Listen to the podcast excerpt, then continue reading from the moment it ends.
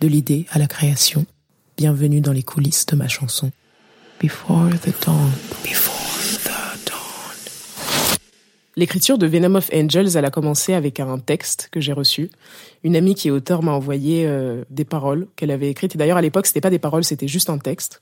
Et en fait, pour moi, c'était assez évident, très vite, que ça devait être euh, des paroles de chansons. Et donc je lui ai demandé de quoi elle parlait parce que c'était assez métaphorique, assez imagé. Et euh, elle m'a dit qu'elle parlait d'orgasme féminin. Et je me suis dit orgasme, ok.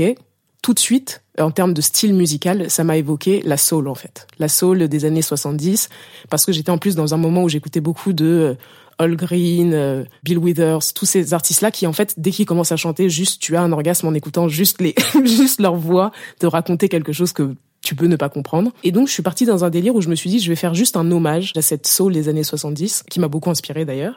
Et donc, j'ai commencé à faire un arrangement hyper loin de ce que j'ai toujours fait. Déjà, cet hommage-là, pour moi, et cette chanson-là, elle devait passer par une construction d'une chanson en 6-8. Vraiment, c'est le truc classique de soul euh, de ces années-là, où le quatrième temps, il est marqué par un coup de guitare euh, hyper sec. Donc, je commence à faire ce riff de guitare.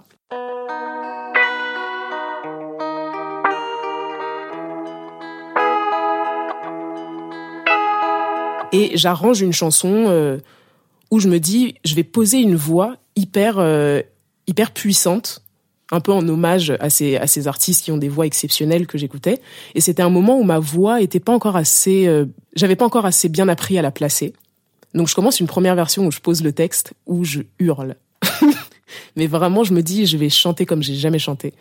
Et je vais sortir de ma voix quelque chose de très qui vient du, du fond des tripes etc et pour moi c'était forcément lié à la puissance et au volume sonore de ma voix.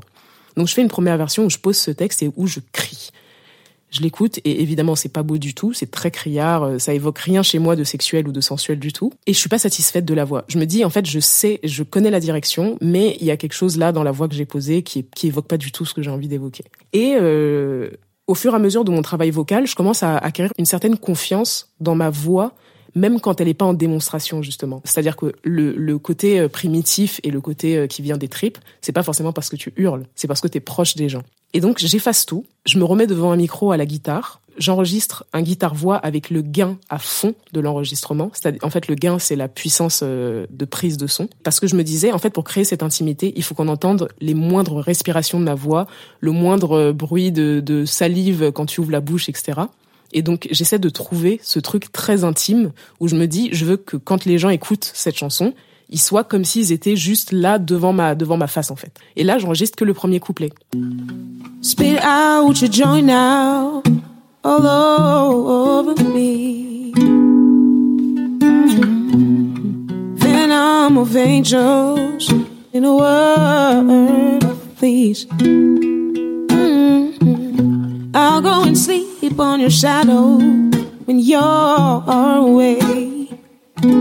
Cause it smells like the dawn, the dawn of us. Smells like the dawn, the dawn of us around me.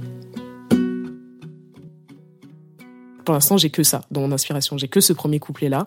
Et je sais que j'ai trouvé l'énergie que je voulais, l'énergie sensuelle et sexuelle que je cherchais pour euh, habiller ce thème, mais j'ai pas la suite. Et je pense qu'il se passe deux, trois mois avant que je comprenne que la suite, en fait, ça allait être un orgasme, en fait. C'est-à-dire quoi? C'est-à-dire que je commence hyper doucement et en fait, il faut le point culminant. Donc il faut ce moment où ça explose et où ma voix, elle passe d'un truc hyper euh, bas, hyper euh, posé à un truc où j'en vois euh, où j'en vois toute la sauce quoi. Et donc je vais voir mon prof de chant avec cette envie-là et je lui demande de m'aider à poser ma voix sur un moment que j'ai dans ma tête et donc, on travaille cette partie où je monte petit à petit dans les aigus, petit à petit dans les aigus, avec cette explosion à la fin. You're my other side of the world. The burning city where I'll exert. Oh, I want is to into your awesome self do it over again. Et là, pff, ça retombe fin de l'orgasme. Le miroir du thème, en fait, il se retrouve dans, euh, dans la mélodie et c'est, parfait, c'est exactement ce que je voulais. J'ai gardé l'arrangement guitare-voix du début et je me suis dit, j'ai quand même envie de marquer cet hommage littéral euh, à la soul, c'est-à-dire de pas le cacher ou de, d'en faire un truc euh, détourné, mais de vraiment assumer que c'est un hommage à cette soul des années 70. Et donc, j'ai décidé sur le deuxième couplet d'enlever la guitare acoustique Et là, pour le coup, de repartir dans ce que j'avais commencé au début, c'est-à-dire un arrangement hyper euh, à l'ancienne avec euh, la drum euh, organique qui fait le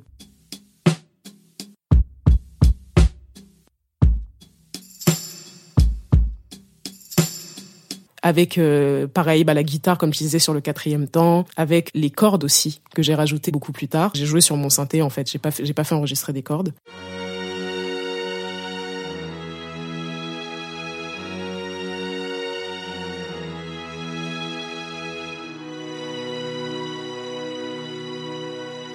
Mais de prendre vraiment tous les codes de cette soul-là et de les rajouter dans le deuxième couplet parce que j'avais fait mon premier couplet euh, qui ressemblait plus à moi, à ce que je fais, un truc très acoustique, très épuré. Et je me suis dit, vas-y, sur le deuxième couplet, donne tout au niveau de la soul. Quand j'ai réussi à trouver cette version qui commençait hyper euh, calmement et qui montait après en apothéose, c'est justement le moment où je bossais avec mon prof, où il m'a présenté les trois chanteuses qui euh, font les chœurs sur l'album. Et pour moi, c'était évident, ça fait partie des codes en fait de cette musique-là. C'était évident qu'il fallait que leur voix soit là. Au début, je voulais les mettre que sur la partie qui montait. Mais en fait, euh, à un moment donné, en studio, évidemment, ça arrive d'isoler des pistes. Et donc, j'ai isolé les voix des filles. Et en fait, c'était magnifique.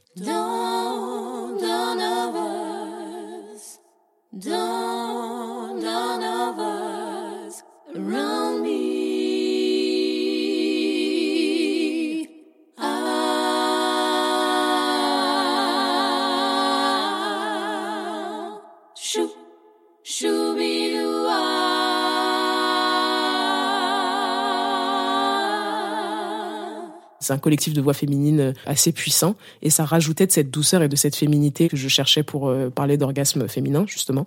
Quand j'ai fini cette chanson, je me suis pas mal questionnée sur si elle avait sa place dans l'album ou pas. Déjà parce qu'elle avait un style que j'avais jamais euh, forcément poussé jusqu'au bout à ce point. Et aussi parce que c'est la première fois que je n'écrivais pas des paroles d'une chanson qui est sur mon album. Et donc il y avait ce truc où je me disais est-ce que c'est vraiment mon identité? Est-ce que est-ce que c'est pas un exercice de style qui m'amènera à faire quelque chose qui est plus mon identité, etc. Et en fait, d'avoir gardé la guitare du début, ça m'a permis de complètement euh, pouvoir assumer cette chanson comme étant une partie de moi, dans la mesure où normalement dans ce genre de d'arrangement euh, soul, c'est vraiment un arrangement euh, où il n'y a pas du tout de guitare acoustique. C'est vraiment très électrique. Et en fait, le fait d'avoir assumé et le fait d'avoir gardé la guitare acoustique sur tout le début, c'était l'argument qui me faisait me dire que j'étais totalement dans le style afro-folk qui est aujourd'hui mon, identité musicale. Spit out your now, all over me. Mm-hmm. Of angels in a world of fleas. I go and sleep on your shadow when you're away. God, it smells like the dawn, the dawn of us. It smells like the dawn, dawn of us around me.